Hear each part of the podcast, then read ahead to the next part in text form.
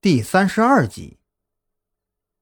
即便正常的办案方式是在确定了嫌疑人以后暗中观察，直到找到确凿的证据之后才实施抓捕，让犯罪嫌疑人认罪。可张扬已经先亮出了底牌，他们也只能跟着张扬的节奏走了。我不清楚你在说什么。谭浩鹏终于冷静了下来，低着头，避免自己的眼神跟张扬接触。我是受害者家属，你们有什么权利来拘留我？我要投诉你们！你们明明看到了嫌疑人，却不去追捕，反而在这里找我的茬。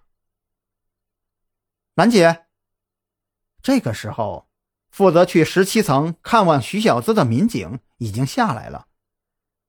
我们去了徐小姐的家里，她被人弄晕了，正躺在阳台上，而家里比较凌乱，甚至连门都没有完全关好。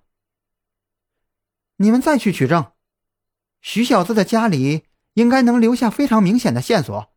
记住，着重检查楼梯间，里面。有可能留下痕迹，一切线索都要尽快查清楚。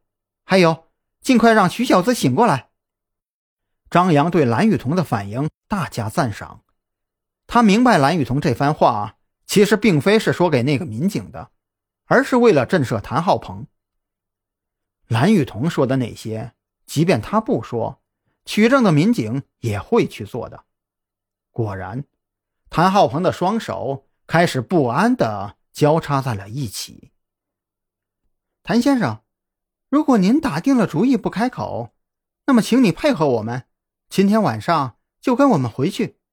对了，我有必要提醒你，你现在的做法有可能直接导致杀害你妻子的凶手逃脱。蓝雨桐继续逼迫着谭浩鹏：“不用了，这个案件是我们负责的。”赵军这只老狐狸竟然也冒了出来，张扬有些惊讶。这只老狐狸究竟是什么时候离开特侦局的？难道跟自己是前后脚出来，又或者出来的更早？不过看得出来，他并非对这个案件漠不关心。当真像王啸天说的那样，他是在独立办案。我手上有确凿的证据，能证明是他做的。这个人今天由我带走。赵军对张扬使了个眼色：“你合格了，我的票都给你了。”不，我不会跟你们走的。谭浩鹏依然在负隅顽抗。今天这个案子，我一定要找到凶手。不要再反抗了。哪怕是为了你女儿的在天之灵，老狐狸说到这里，谭浩鹏的神情突然间怔住了。